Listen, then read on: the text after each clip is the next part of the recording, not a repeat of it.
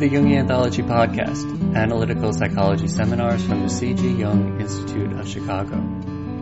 Transforming depression through symbolic death and new life using the creative arts with David Rosen, MD. This episode is part one of the series Transforming Depression through Symbolic Death and New Life, a Jungian approach to using the creative arts.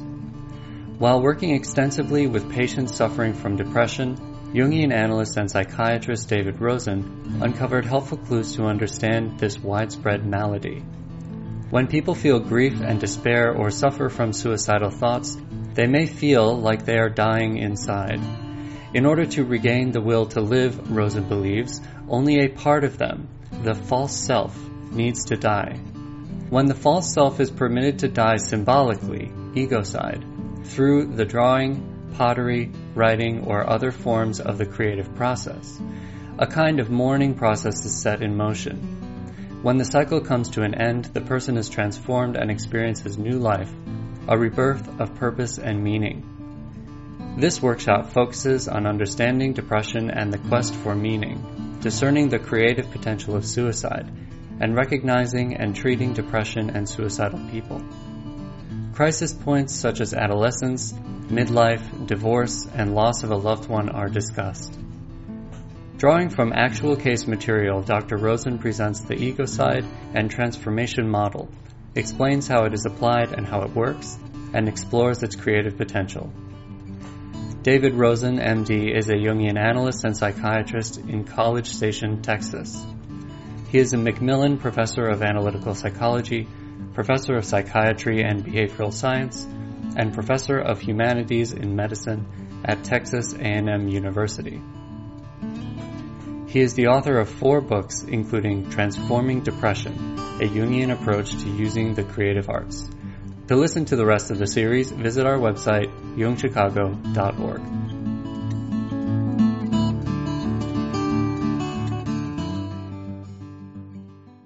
The talk that I'm going to give this morning is let me outline the way it's going to go. I'm going to give you an introduction about what I'm going to talk about. And in that introduction, I'm going to talk about personal issues regarding myself. Because all research is me search. That's why we're in analytic work so that it's it's meaningful for me personally why the book was written and I talk about personal issues in the front of that book but I'll sketch them briefly for you here for those of you who haven't read that. Then we'll talk about professional issues. Depression and suicide are common essential issues that each of us must sort out personally and professionally. Usually Jungians do not talk about and do not focus on suicide particularly. That's the most tragic outcome of severe depression. And we need to face that, understand that, and work through that issue personally and then feel comfortable and confident with that issue a clinical entity know what to do professionally. Both of these matters, personal and professional, join together around one's philosophy.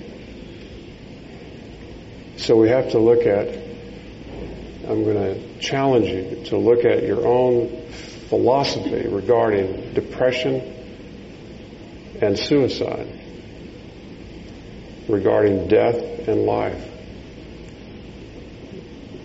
And there's a light side to this. We'll get into this. It's not all heavy. Because after all, I'm advocating symbolic death and new life. I'm advocating egocide, not suicide, as a meaningful alternative to actual physical death talking about psychic death of a part of the ego that is pushing or pulling you toward the abyss of suicide. That part has to die, not the whole being, which is the real tragedy of suicide.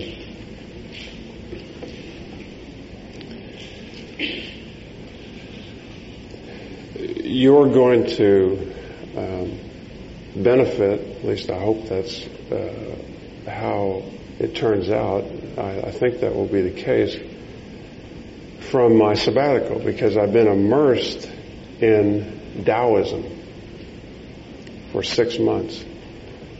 And when I wrote this book, Transforming Depression, I, I was not aware, although it doesn't surprise me, of the issues involving depression that are in Taoist works. For example, Lao Tzu said, darkness within darkness is the gateway to all understanding. So that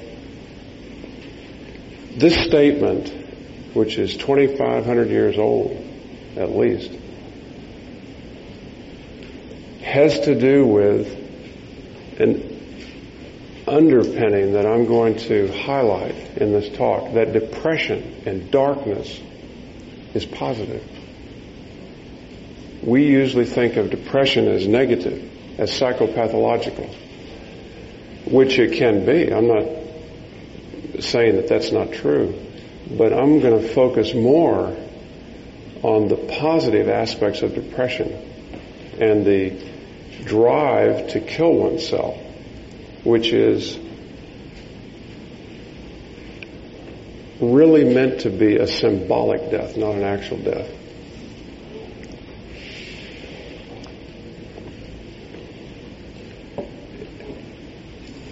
The author of The Secret of the Golden Flower, Lu Tzu, said that when the dark is at rest, the light begins to move. And Jung commented on that in what he wrote in his collaborative work with Richard Wilhelm. Darkness gives, gives birth to the light, to light. This is an introduction to how I view depression, which we'll um, go into in, in depth. Before we do that, I want to mention that everyone, all of us, struggle with depression. It is common. It is an everyday thing. It's like every day night comes. After the sun, it's dark. So every day we're going to be depressed, and that's all right. We don't have to fight it. We have to accept it as natural, as archetypal. And the end point of that is to think about suicide, to end one's life voluntarily. And almost everyone, if they're honest, thinks about this. But we have to beware that the ego, the trickster element of the ego, the negative aspect of our identity in collusion with the shadows trying to pull us into the abyss of suicide and the capital S self, or the spiritual aspect of ourselves, our totality, does not want to die physically. All it wants to do is to kill this negative part of the ego and transform that depression, that negativity into something positive through creativity.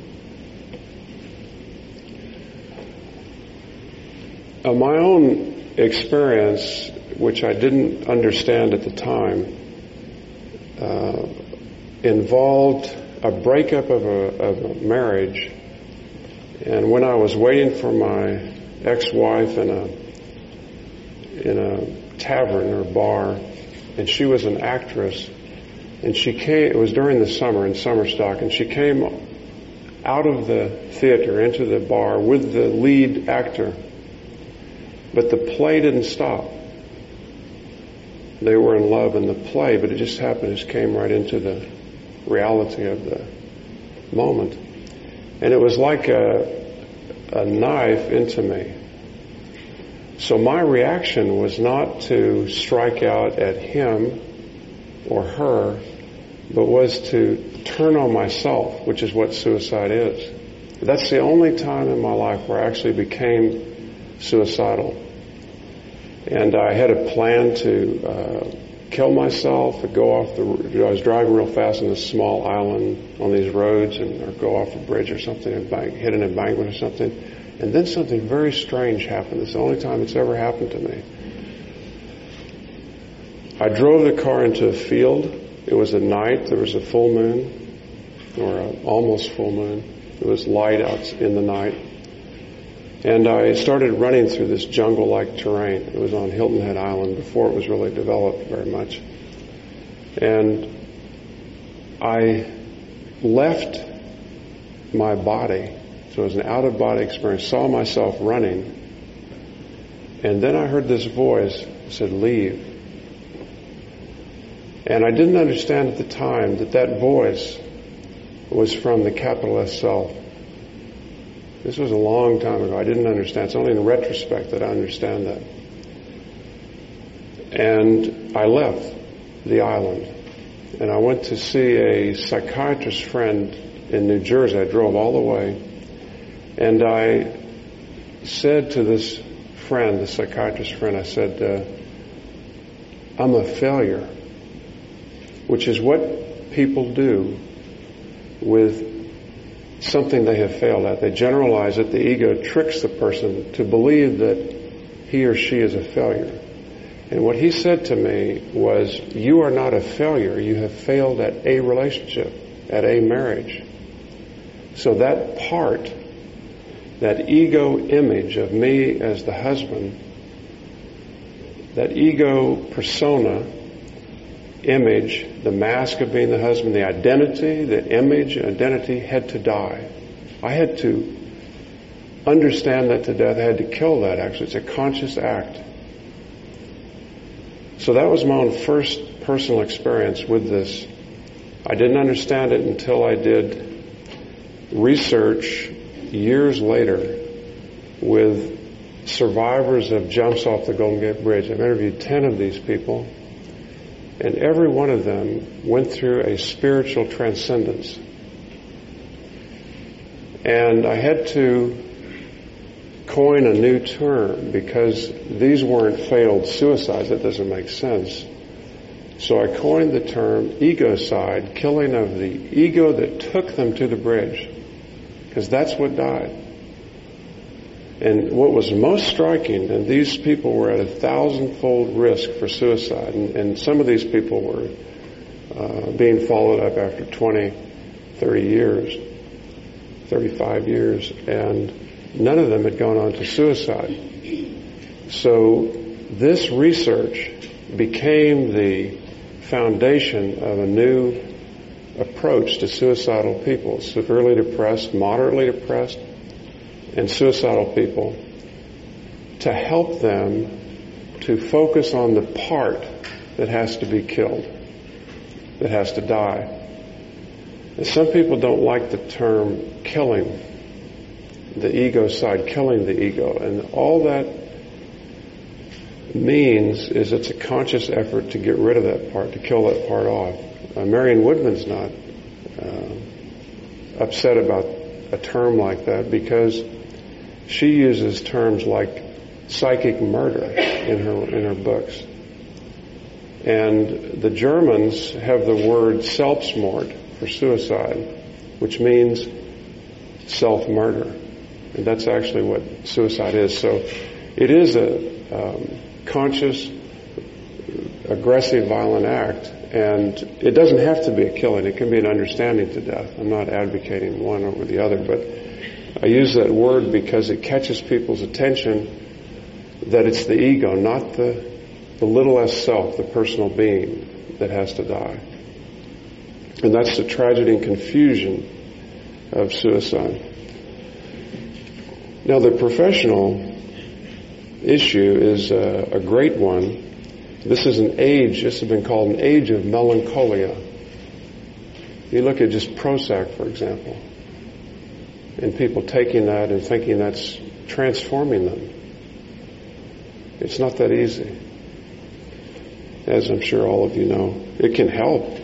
I mean, I give antidepressants to people, but that's not sufficient, and I try to get people off the biological medication as soon as possible. Unless there's a genetic predisposition to like uh, bipolar illness. Now at any one point in time, the symptoms of depression manifest in 13 to 20 percent of the population. And we'll go through the actual symptoms, but I want you just to reflect on this. This is 30 to, to 50 million people in the United States. If you take uh, clinical depression, it's at any one point in time, it's 6% of the population that suffer from this. That's 15 million people. If you take a year period, it goes up to 10% or 25 million, and over a lifetime, approaches 20% or 40 45 million. Let's, let's go to the slides and we'll now move into the philosophical. So Oscar Wilde said, where there is sorrow, there is holy ground.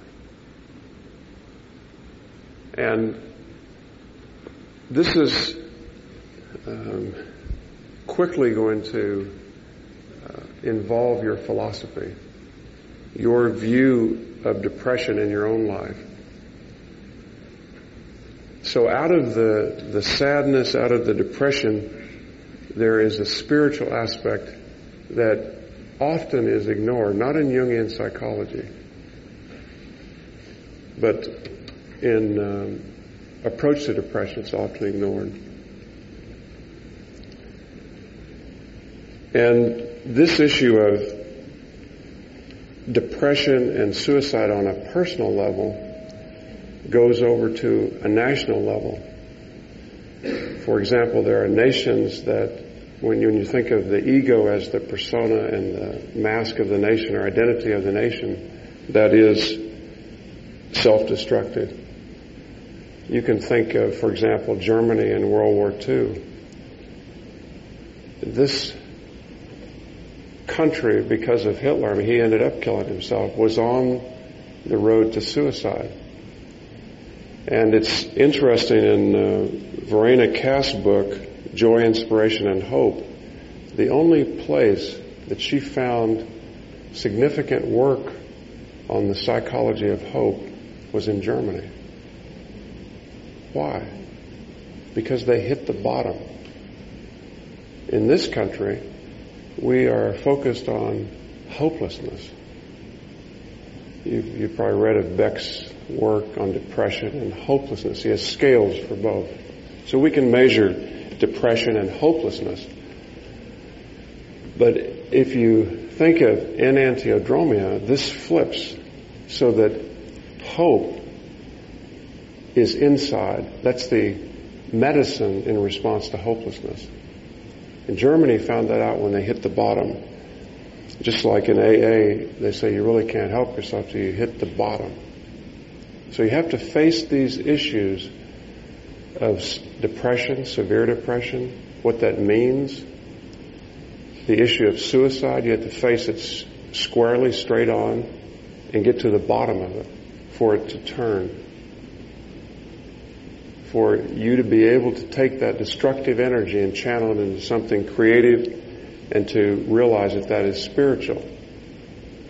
And through that act of creativity, there will be something spiritual and meaningful come out of it. Just like the end of the, the world, which I call omnicide or mass suicide, which is a possibility in this age of nuclear weapons. You look at North Korea, for example. It could take one person or a, of a leader of a government like in North Korea or a terrorist who is suicidal or doesn't really care about taking everyone with them. So that the, we, we don't think of this micro personal issue as being national and world, but it is. During the Cold War, we used to think of that all the time. That the Russian leader or the American leader would press this button and end, end our civilization. The other side of this is reflected in this comment by Martin Buber. There is meaning in what long was meaningless. Everything depends on inner change. When this has taken place, and only then, does the world change. So that each individual has to take responsibility for this self-destructive drive, which I think is related to the ego. It's not related to the capital S self. It's an ego trickster problem. And I had uh, a, a friend who was a reader of my book who wrote me a letter and he said, uh, you know, I think it's the ego in a trickster mode. This came from this friend named Joel Weishaus who said it's the ego as a, as its last desperate act of control that pulls the individual into the abyss of severe depression and suicide down that road.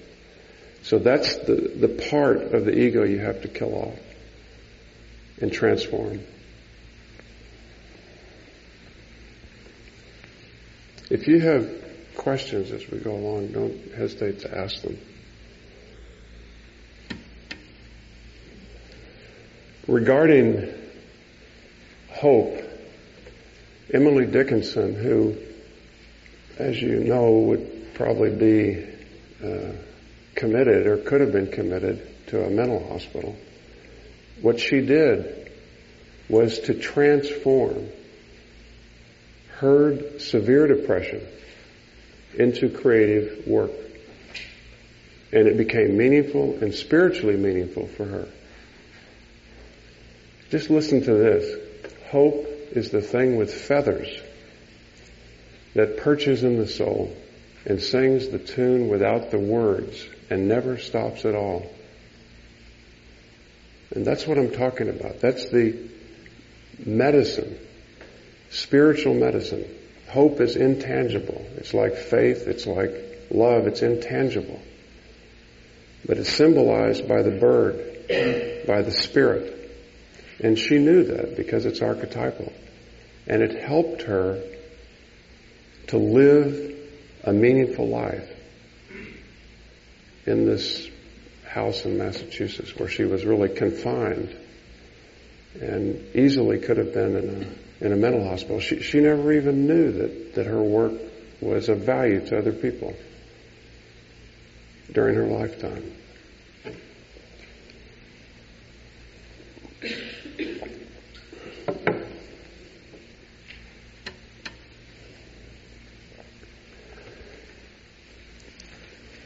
This is a, a, basic concept for depression. This is a, the archetype of depression. It's an archetypal image. We can't see the archetype. So this is an image of the archetype of depression. Well, we don't talk about an archetype of depression. This is the yin yang. This is uh, the Tai Chi of Taoism. But I'm going to suggest that depression is just like this. We unfortunately tend to focus on the top half, on the darkness, that it's uh, psychopathological, yes. How do you uh, view people that have criminal illnesses who are dying, extreme pain, mm-hmm. and you really get the hope of recovery, yet they want to commit suicide with euthanasia? Yeah. How do we deal with that particular category? It seems to be a little bit different mm-hmm. Yes. Um, I will come to that, and uh, we will talk about that in in depth. I don't um, endorse that actually. And Jung didn't endorse that. He, he didn't write an essay on suicide, but in his letters, there are four letters, and I'll read to you from those, where his position is really clear. And people wrote to him with illnesses and said, will you endorse my ending my life? And so I'll read you what Jung said, and, and actually my view is very similar. Now there are always exceptions to any uh, position, so that I could understand that there could be a situation where that might be a possible outcome. Uh, but as a general thing, I don't support that. But you could probably come up with an exception, or, or in a discussion, we could come up with an exception that would be understandable and and acceptable.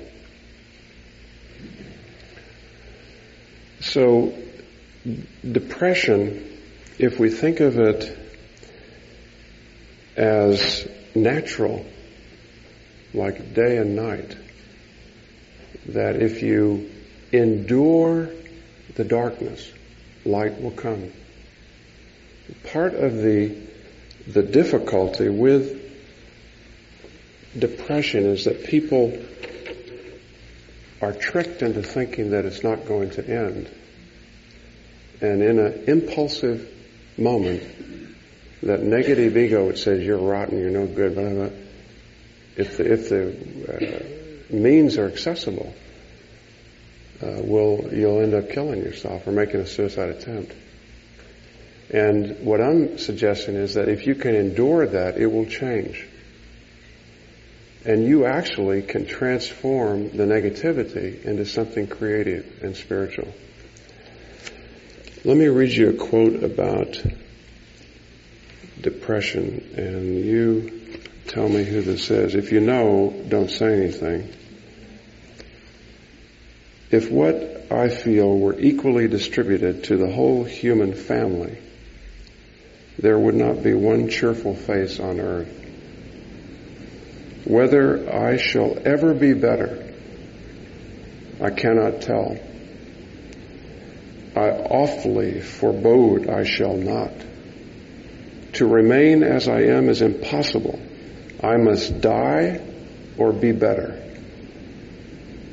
And this was a obviously morbidly depressed individual. Does anyone know who that is? Lincoln. Uh-huh. Abraham Lincoln. His law partner, Stuart, took all means away from him that he could use to kill himself. Lincoln was morbidly depressed and suicidal for many years. He had support of friends like, like Stuart, and this negativity was transformed into something very creative and spiritual. And he, and Lincoln looks depressed. However, when you you see what he wrote and what he did for the country, for himself, for the country, that's what I'm talking about. How you can transform that kind of depression. He had no psychiatric treat, treatment. He did not take Prozac. It wasn't even available. There was nothing like that. He endured his depression and there was a little light in the darkness and somehow Lincoln must have sensed that. Because even this statement, to, to write anything about how he was feeling is creative. This is the beginning of the transformation. If you can, this is writing in your journal or whatever. That's the beginning to change it.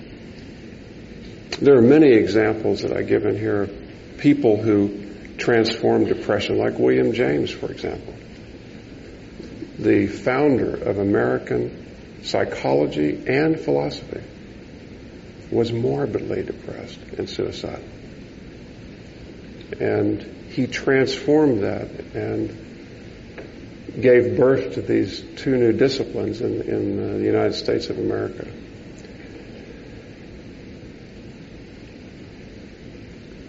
Now let me share with you a model of depression that I call a, a cave model. Let's go back in ancient times, during the time of cave people. So this group of cave people sees a dangerous event coming in nature, a storm or a predator, and they go into a cave, which is dark. And they're going to go into this cave, they're going to retreat, withdraw, go into darkness for protection. And that's what people do in depression. Depression is evolutionary in the sense that it's adaptive. We have an innate sense to, to remove ourselves from danger and go into darkness, to retreat. If you think of Anthony Storr's book, Solitude, Return to the Self, he talks a lot about retreat, withdrawal. And in this dark cave, which if you think about it, it's a, it's a sanctuary. And what did the cave people do in this dark cave? What, what would they do? Yeah, sleep, okay, incubation. They would rest. And they might have a, a healing dream, which we've used. I mean, it's part of uh, Meier's work, incubation and, and psychotherapy or Asclepius's use of dreams in a healing sense, rest and retreat at Epidaurus, uh, draw on the walls. That's art. What what would they do when they, they go in there though? What build a fire. So that provides light, warmth.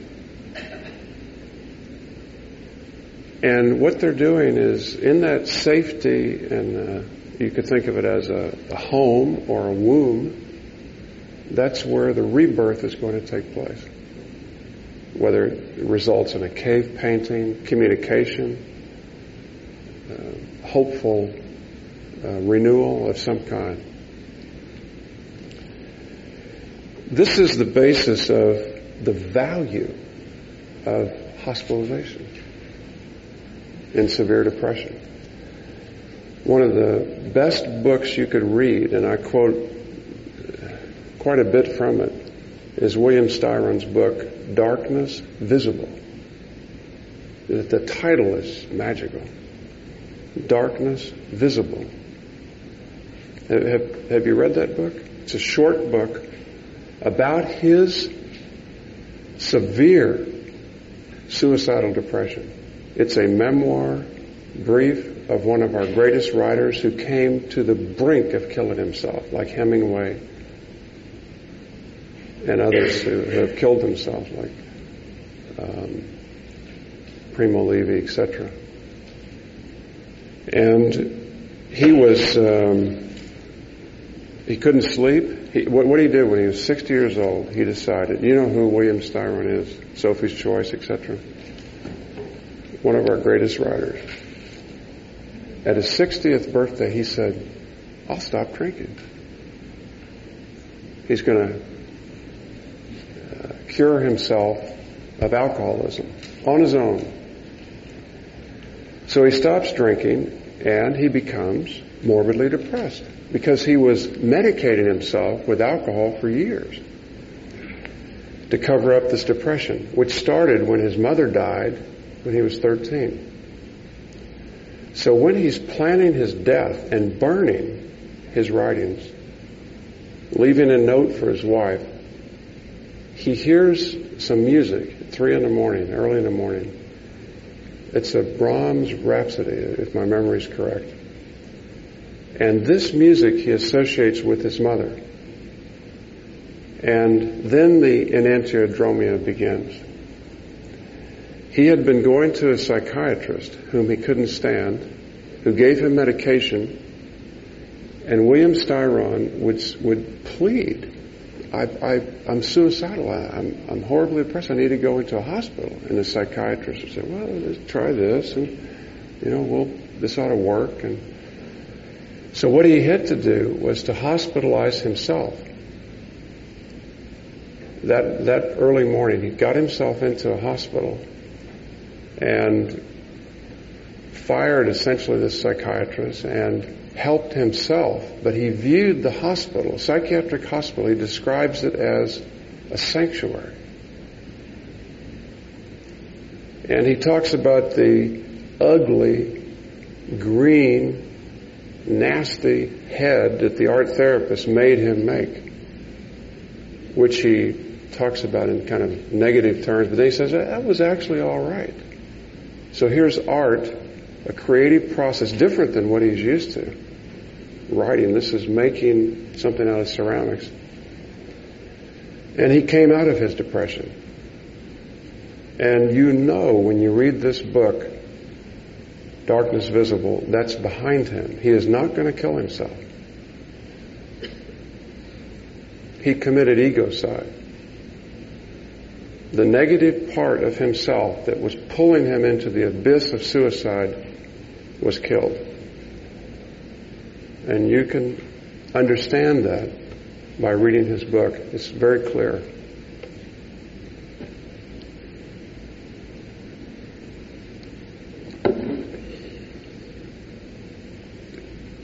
So again, the hospital sanctuary womb of rebirth. And unfortunately today, we don't hospitalize people. We try to manage people, manage care, and outside of the hospital, it's, it's very um, against nature in a way. Yes.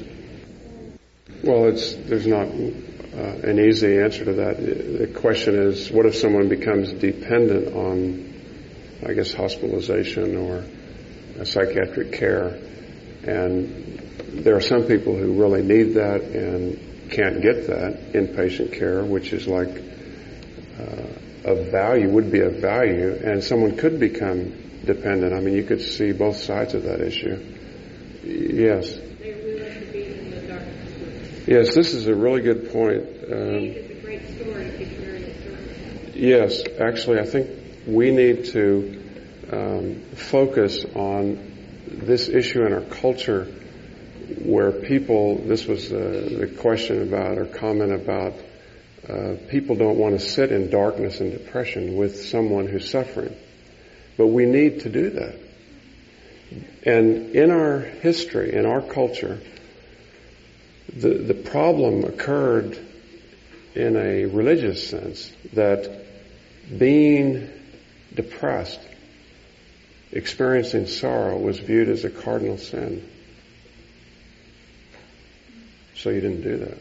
That was not good.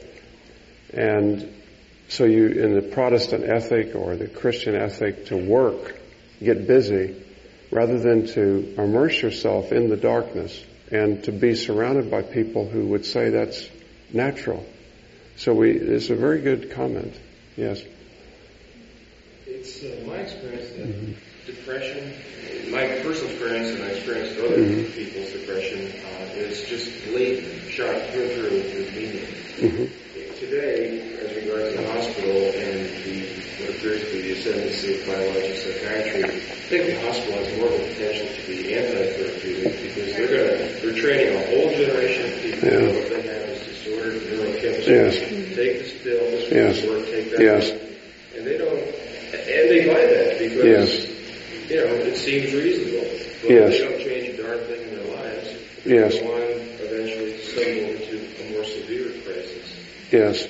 It's another good point uh, about how your comments about how biological psychiatry and reductionism claims to have the answer for treating depression, and it's only, as you'll see as we go on in our quest for understanding depression, and discerning that, that it's only one, one factor out of uh, four that I think are important, which we'll get into. So you're right. And we need hospitals that provide a holistic environment where all the factors can be addressed, the biological, but equally the psychological, the social, cultural, and the most important, I think, is existential or spiritual which our hospitals don't address. I had a patient once say to me, in a, in a hospital that was founded by a religion, And I asked the patient, I said, well, what's your religion? And she, and she said, this is in a psychiatric consultation. And I always ask that. She said, are you supposed to, no one's asked me about that. Are you supposed to talk about that in here? I mean, no one. It's like it didn't belong in the hospital. Yes. One of the old words the hospital hotel. Yes. Yes, exactly. Yes. Yes, but but it can be renewed. That's what all of you hopefully will help do is not only transform. Uh, I mean, we can transform our own depressions, but then help our families, our communities, and to have hospitals that are really uh, doing what they really were set out to do. Yes. have any feeling whether hospitals will ever do this type of police I don't know. Um, um, yes. Well, I would be interested when we review depression, how, you, where you think these, uh, is it vibrational, medical um, alternatives fit in? Yeah. Okay, the other model of depression I want to talk about is the dark underground. Uh, you think about that in our psyches. This we have at night we're we're uh, going into the darkness. It's at night. We're sleeping, and we're accepting the fact that we have seeds from some other place, dreams, creative ideas, images, from it come out of the darkness. So again, it's the light in the darkness of our unconscious that are going to give us seeds, images which can grow and flower and be healing. So that the the it may be some of what you were talking about fits in here. It's a germination process. It's a creative growth process out of the darkness. If you think of the uh, germination of the seed in the underground and growth coming out of that, the nurturance of the darkness. The other model is to view depression as a winter, fall and winter emotion. And of course, in the new DSM-4, I'm sure you've all seen this already, there's a whole entry on seasonal affective disorder, which in the lingo in psychiatry is called SAD.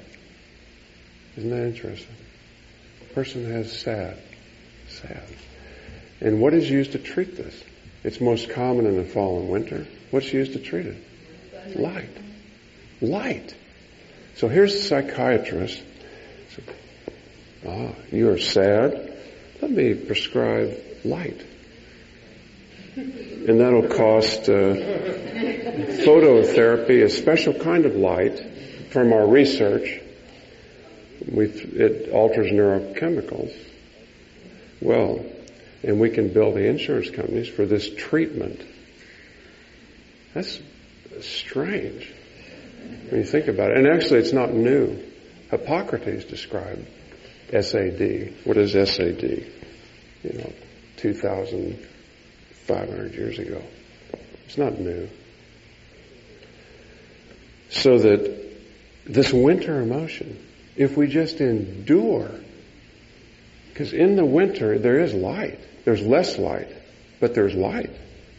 And look what's going to happen. If you just endure, spring will come in the summer.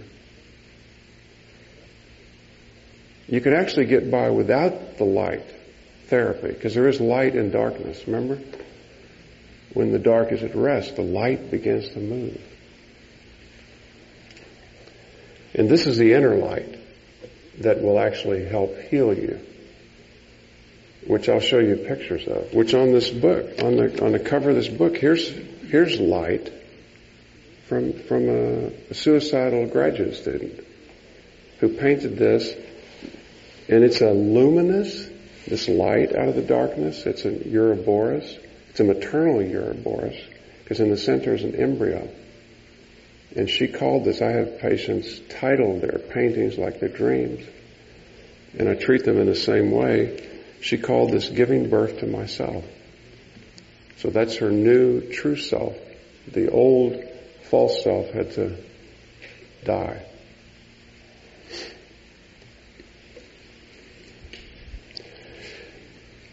One of Jung's views of depression is very close to a Taoist view. Actually, I, my contention in this new book, The Tao of Jung, is that, is that Jung was a Taoist. And when I got to Zurich on my sabbatical, I went to see C.A. Meier, who within the first few minutes told me he was the oldest living analyst, Jungian analyst, 60 years, and I, I didn't question that at all. But uh, then I asked him, you knew Jung extremely well. Was he a Taoist? And without hesitation, he said yes. People do not understand that Jung psychology is Taoist. So I felt, okay, I'm not on the wrong track. I'm on the right path here. And then I asked Marie Louise von Franz the same question, and she also had the same response. That his psychology is Taoist. Why? Because it unifies the opposites. Taoism is a unification of the opposites. A whole out of the parts. If this Tai Chi, which is split, originates from a circle called the Wu Chi. And isn't it interesting that the circle is the symbol of the capital S self? So my supposition is that the Tao and the self, capital S self, are the same.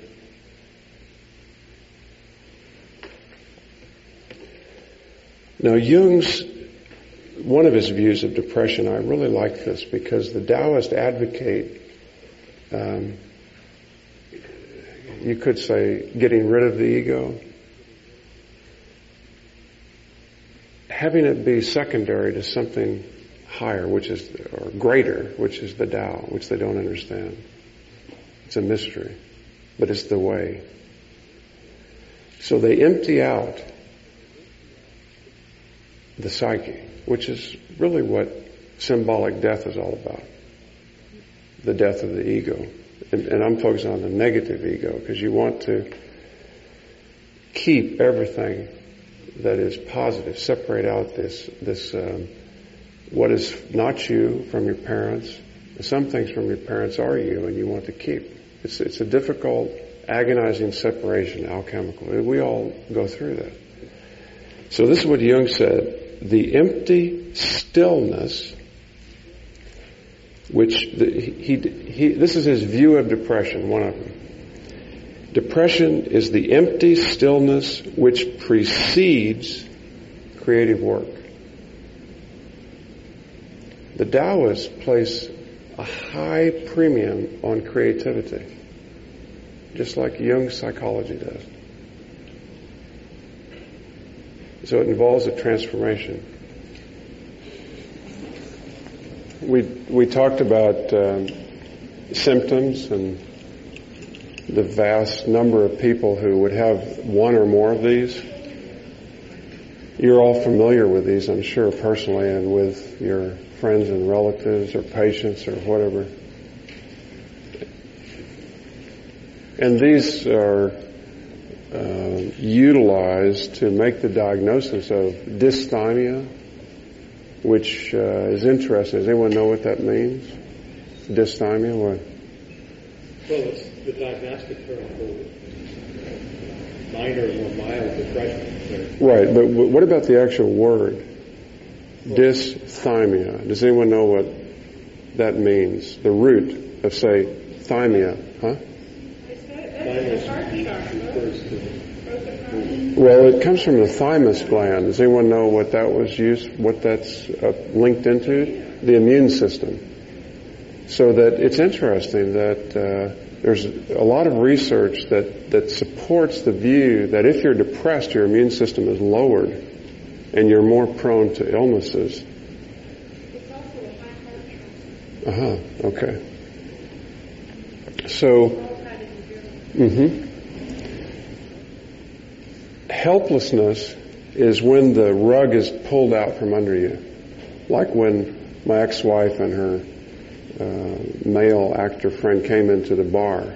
That was, and then the next point is you feel hopeless, like the the candle dims, like you feel there's no purpose or meaning. Now here's a view of depression and how complex, complicated it is. So depression can be, I mean, we all view it as normal in the sense that, oh, the person's sad. Or we say the person seems depressed, but we don't think that they're clinically depressed. We have to drive them to the hospital. Maybe they're upset about something. They lost something. They did poorly on exam or they got rejected. They asked somebody out or whatever it is. So you can have sadness or depression. Grief, we allow for this if, particularly if you are ill, you have to grieve the loss of the part. Say if you have a heart attack or cancer or someone in your family dies, or friend, you grieve. But if it goes on too long, and this is cultural, uh, we tend to think you should be over it in three to six months. But if you're in Greece, they give you one or two years, sometimes five years in different cultures to get over it. It's not pathological.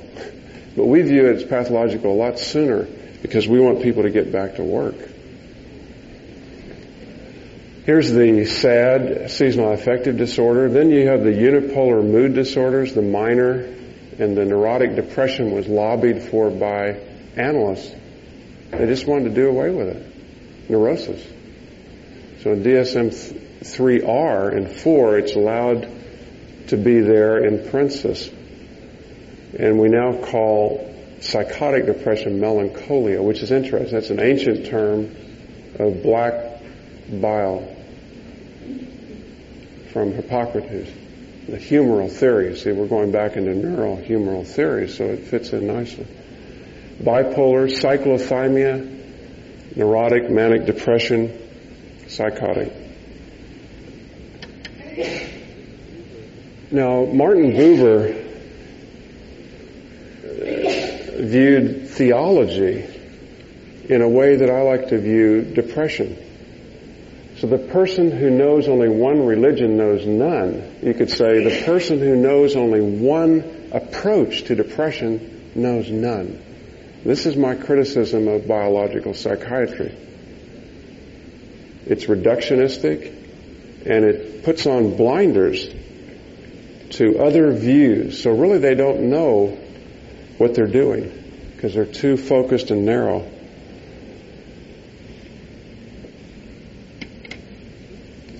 Now, this is how I understand depression. It's a general systems approach, which is common in science, natural science, biology, in a true sense, the study of life.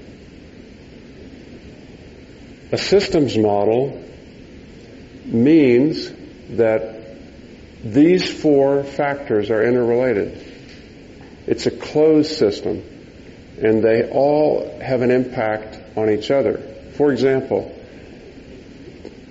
if a person in the social factor loses their job, loses their home, so they are jobless and homeless, that's social.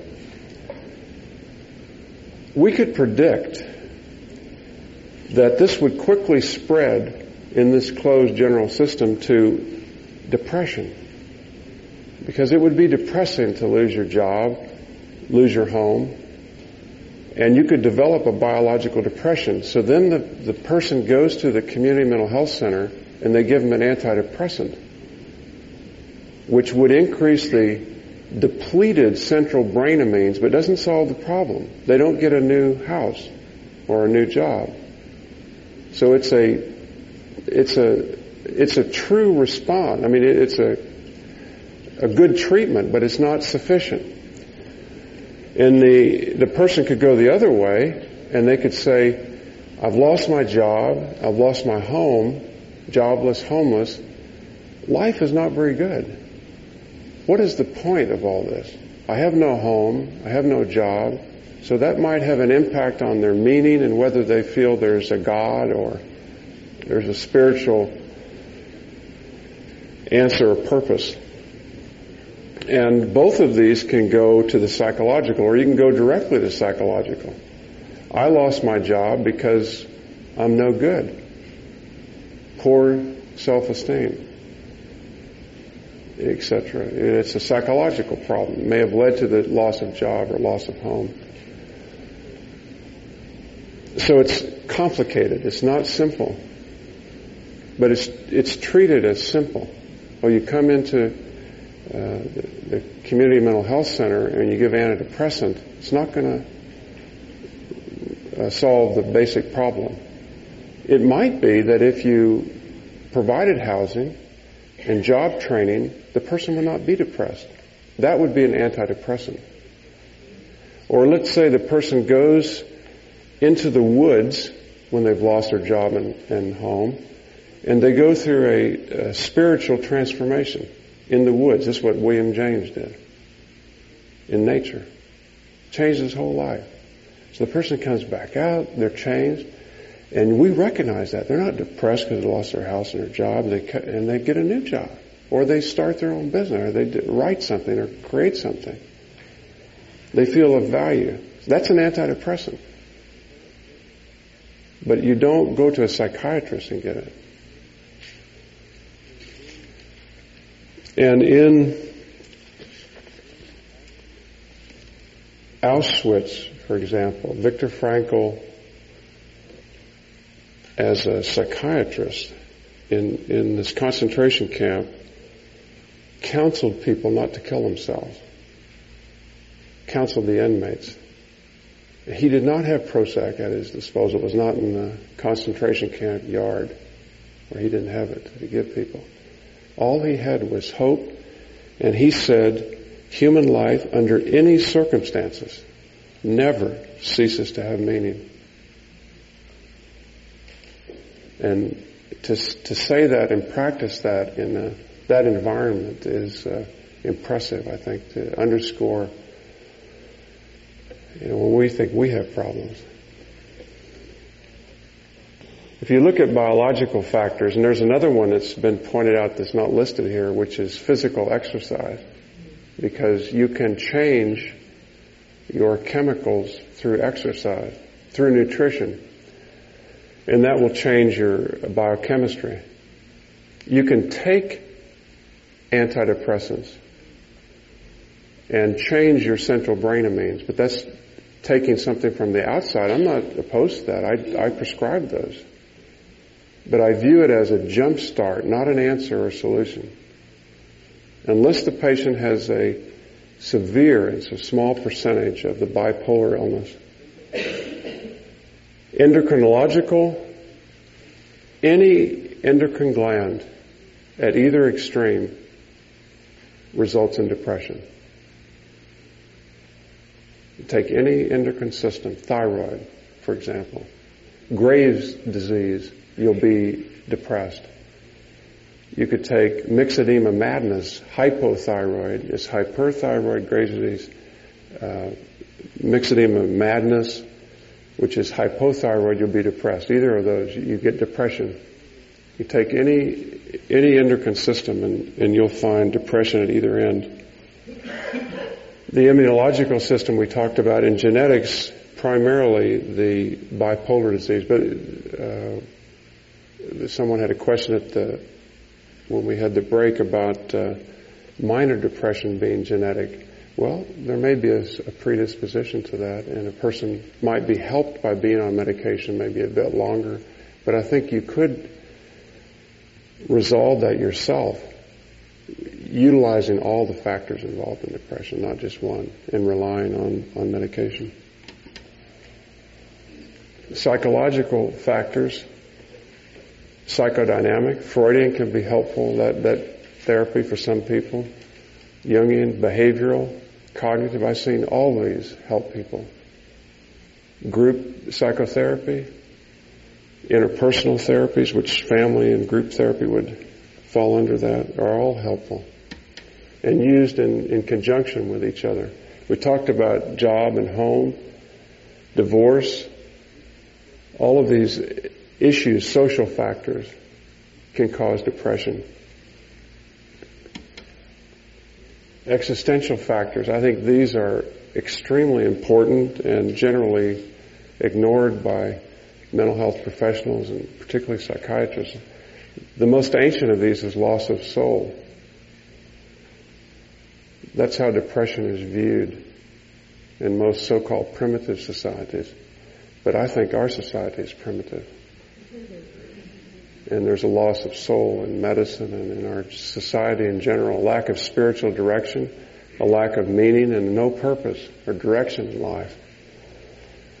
So these factors are very important and it's why Jerome Frank, who's done extensive research out of Johns Hopkins on psychotherapy, and he maintains that the best medicine is expectant faith,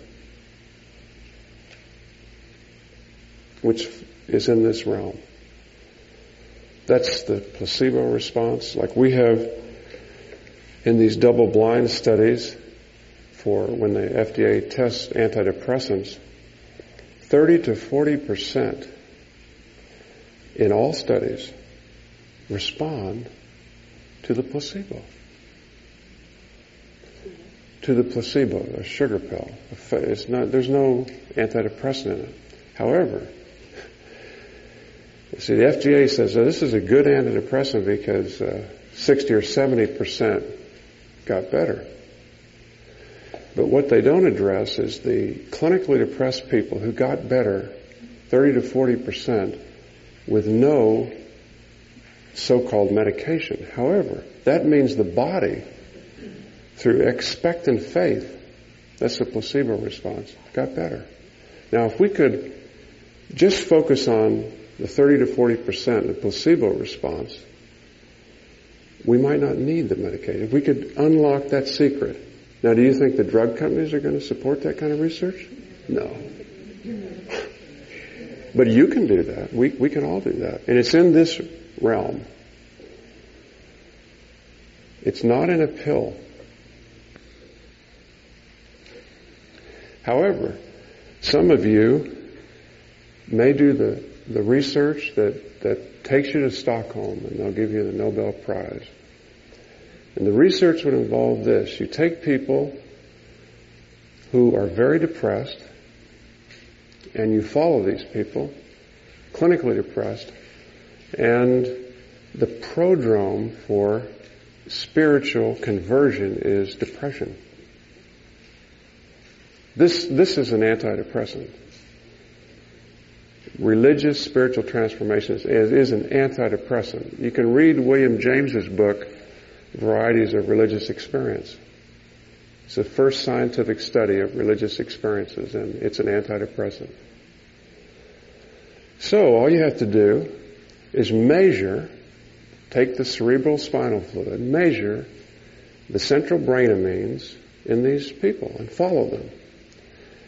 And the 20% who go through a spiritual religious transformation, then you, you check their central brain amines after their religious experience.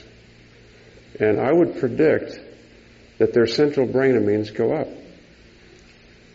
And then you can go to Stockholm.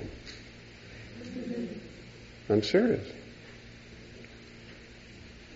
And it would, why wouldn't it work? If this system is correct, general system theory is correct, which I think it is, any of these can, you can also give homes to the homeless, and I bet you that their central brain amines would increase. Or you could offer long-term psychotherapy to the people who come to community mental health centers. We have no more managed care.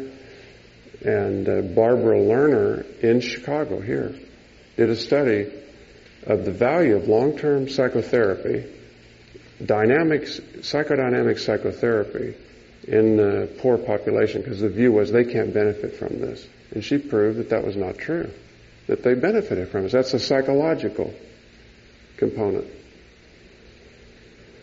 And it's cost effective because they're not going to keep coming back, you see, to get medication or this or that if they go through a transformation. Now here's a, this doesn't look like it's in focus. Will that focus automatic? But I can, I can explain it. This is what I've been talking about. If, if you take the inner circle, a person who has a home, the sanctuary of a cave, a womb, a home, that leads to bonds, leads to health, interpersonal relationship, and in this home they can uh, conserve energy, withdraw in a supportive environment with warmth and light, and that will lead to hope and joy and meaning in life. And that will lead to purpose. It's a wonderful home and so on. And now we're all going in the right direction. However, if you go the other direction, you're homeless. Like I went to see a patient when I was in charge of this psychiatric consultation service at the University of Rochester, Strong Memorial Hospital. I went to see this patient, this uh, gynecologist asked me to come see this patient and all the students and residents were gone, so I just went to see this woman. All I knew was she was depressed. This uh, gynecologist said, come and see this patient. She's depressed. So I walk in a room and her son and daughter are standing behind her. She's in the bed, propped up, and she looks at me, introduced myself. She says, "Oh, you're the the shrink. They, they think I'm crazy."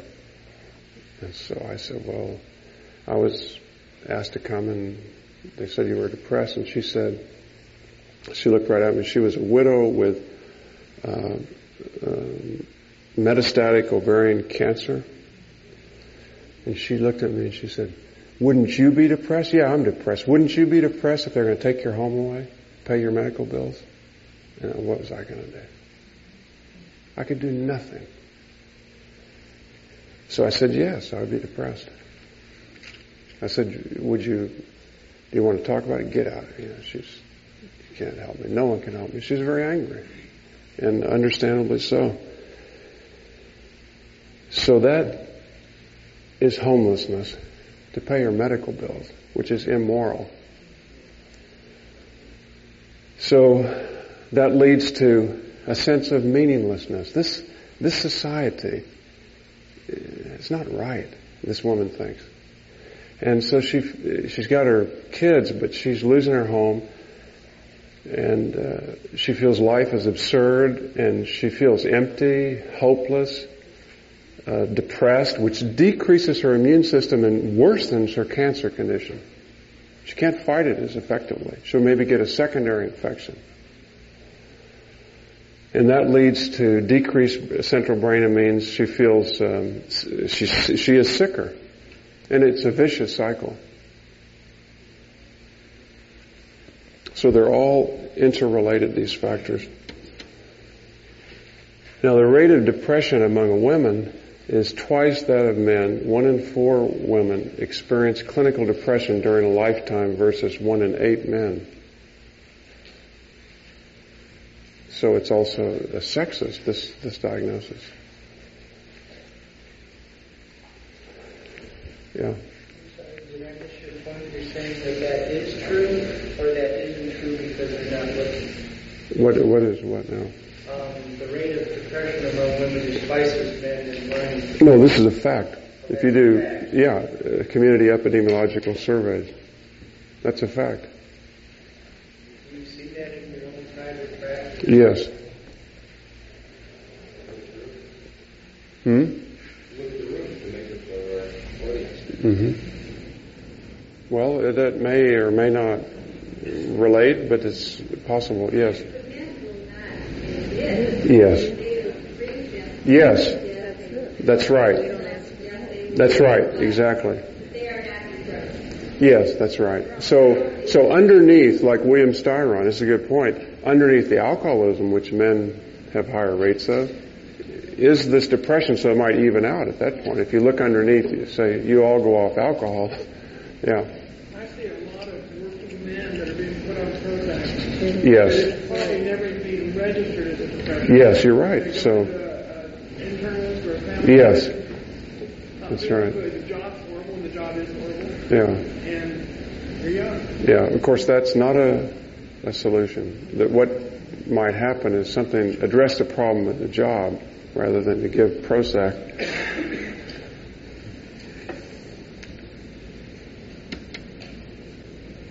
One out of six clinically depressed individuals eventually commit suicide, and three out of five entertain thoughts about suicide. If you if you do studies, you'll find these uh, results. So that's scary. One out of six clinically depressed people will kill themselves. That's why we need to know about this personally and professionally because you cannot help someone with severe depression, clinical depression, and the issue of suicide if you haven't gone down that path yourself and resolved the issue. You cannot help patients. It's not possible. You go as far with the patient as you've gone with yourself. This is why the only book written in Jungian psychology uh, called Suicide and the Soul is a dangerous book written by James Hillman. There are seeds in there that are positive. But as we'll see when we go into the whole topical area of suicide, it's a potentially dangerous book because you can rationalize the suicide of your patient. Yeah. So is there uh, maybe a correlation here between, you know, the overall, the raise of depression, and you know, that women may tend to overeat more than Uh, males, or, you know, they may drink more, women may eat more? Yeah, I don't know the answer to that. Uh, I mean, I, I don't know if that specifically has has been addressed, but it's a good uh, point, I think, about uh, the question is, do women overeat more to compensate or try to self-treat the depression, and men might drink more? Lack of exercise uh, correlating with depression. Those are all very good questions.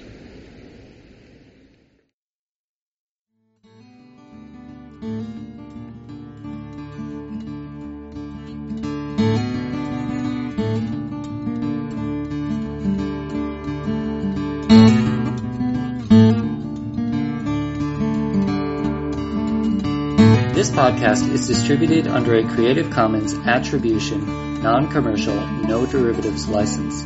Share it all you like as long as you maintain the attribution to the speaker, but please do not change it or sell it. If you like this episode, tell your friends about us or leave us a review on iTunes. For more information about classes, training programs, videos, audio, this podcast, or to find a Jungian analyst near you, visit our website www.jungchicago.org.